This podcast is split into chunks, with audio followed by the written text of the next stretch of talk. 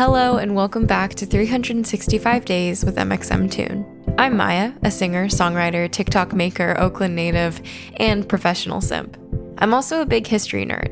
I love untold stories, gross facts, hidden secrets, and anything weird, dark, and funky from the past.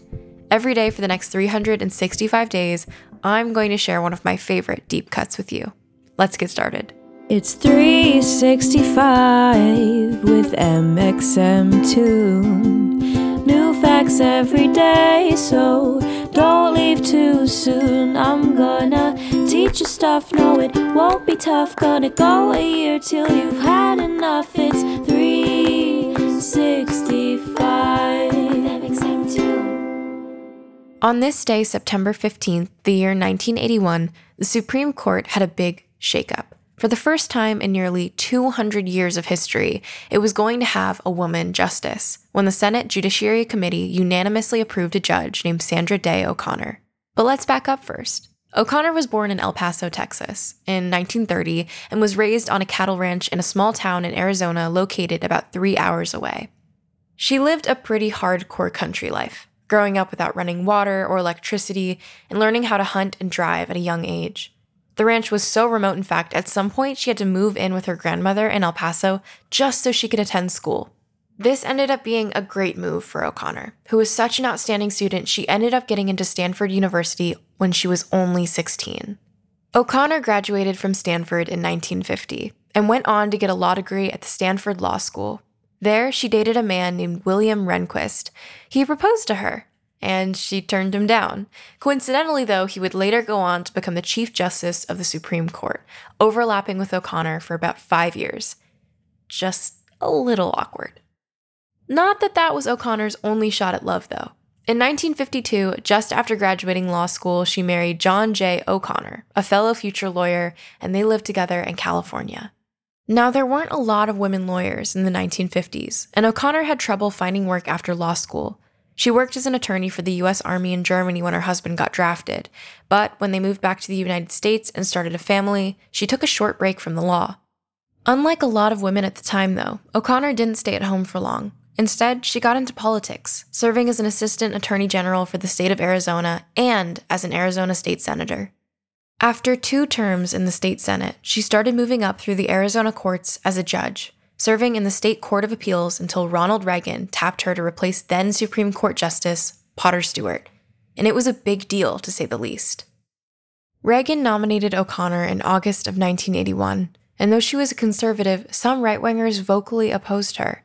She got a lot of pushback from anti abortion groups and prominent evangelicals like Reverend Jerry Falwell, who all argued she would not vote to overturn Roe v. Wade, something conservatives hoped Reagan's Supreme Court appointees would do history tends to repeat itself.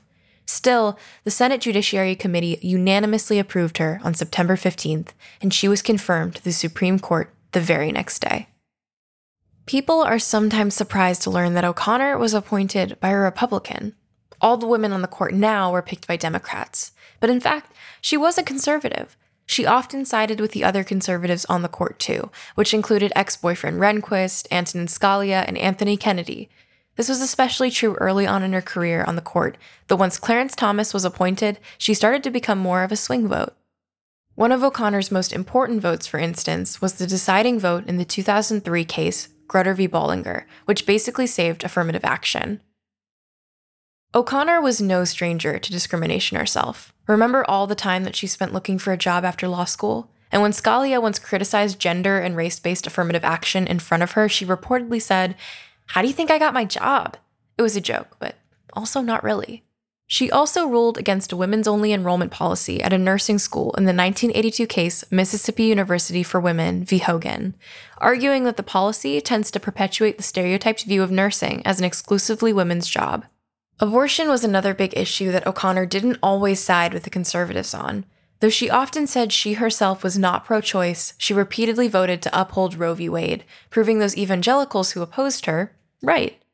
O'Connor was famously the swing vote that upheld Roe v. Wade in the famed 1992 abortion rights case, Planned Parenthood v. Casey, despite the conservatives on the court leaning against it. In 2000, she voted with the 5 4 majority in the case Stenberg v. Carhart, which ruled against state laws banning later term abortions. In general, O'Connor said she was personally against abortion, but she believed in Roe v. Wade's legal precedent. Things were a little lonely for O'Connor as the only woman on the court, or at the very least, her position put a lot of pressure on her. She was reportedly pretty happy when Ruth Bader Ginsburg, you know, the notorious RBG, joined the court in 1993, since some of the media scrutiny was finally taken off of her. O'Connor didn't get to sit on the court with Elena Kagan or Sonia Sotomayor. They were nominated by Barack Obama, who didn't become president until 2009. O'Connor retired in 2006. Apparently, she didn't want to retire under a Democrat. She was a conservative, after all. And allegedly, she was upset when Florida was initially called for Al Gore in the 2000 presidential election. That rumor gained some legs when O'Connor cast the deciding vote in Bush v. Gore, which ultimately handed George W. Bush the presidency. O'Connor claimed that her vote was impartial, but she also later regretted her vote. She told the Chicago Tribune in 2013 maybe the court should have said, We're not going to take it. Goodbye. It turned out the election authorities in Florida hadn't done a real good job there and kind of messed it up, and probably the Supreme Court added to the problem at the end of the day.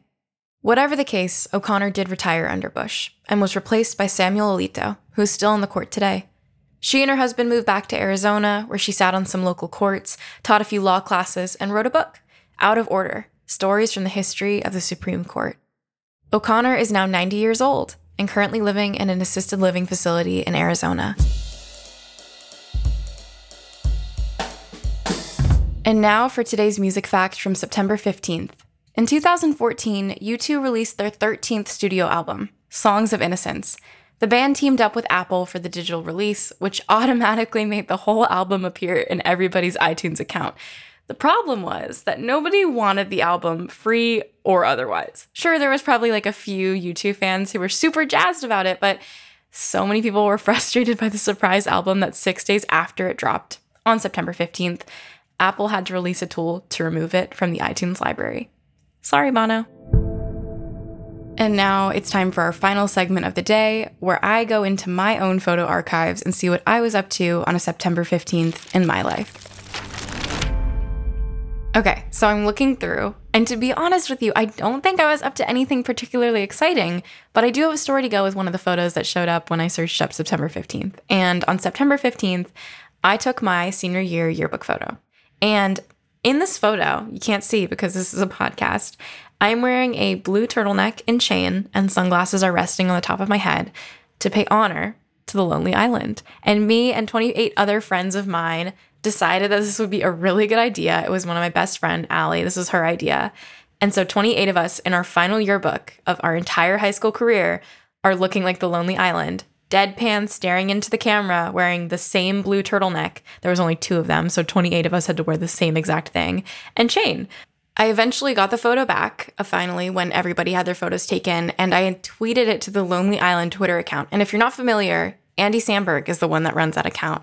He ended up retweeting it. He quote tweeted it and said, So baller. I got so nervous. I deleted my tweet immediately, but I think now is my redemption arc. I'm going to have to make Andy Samberg my mutual on Twitter.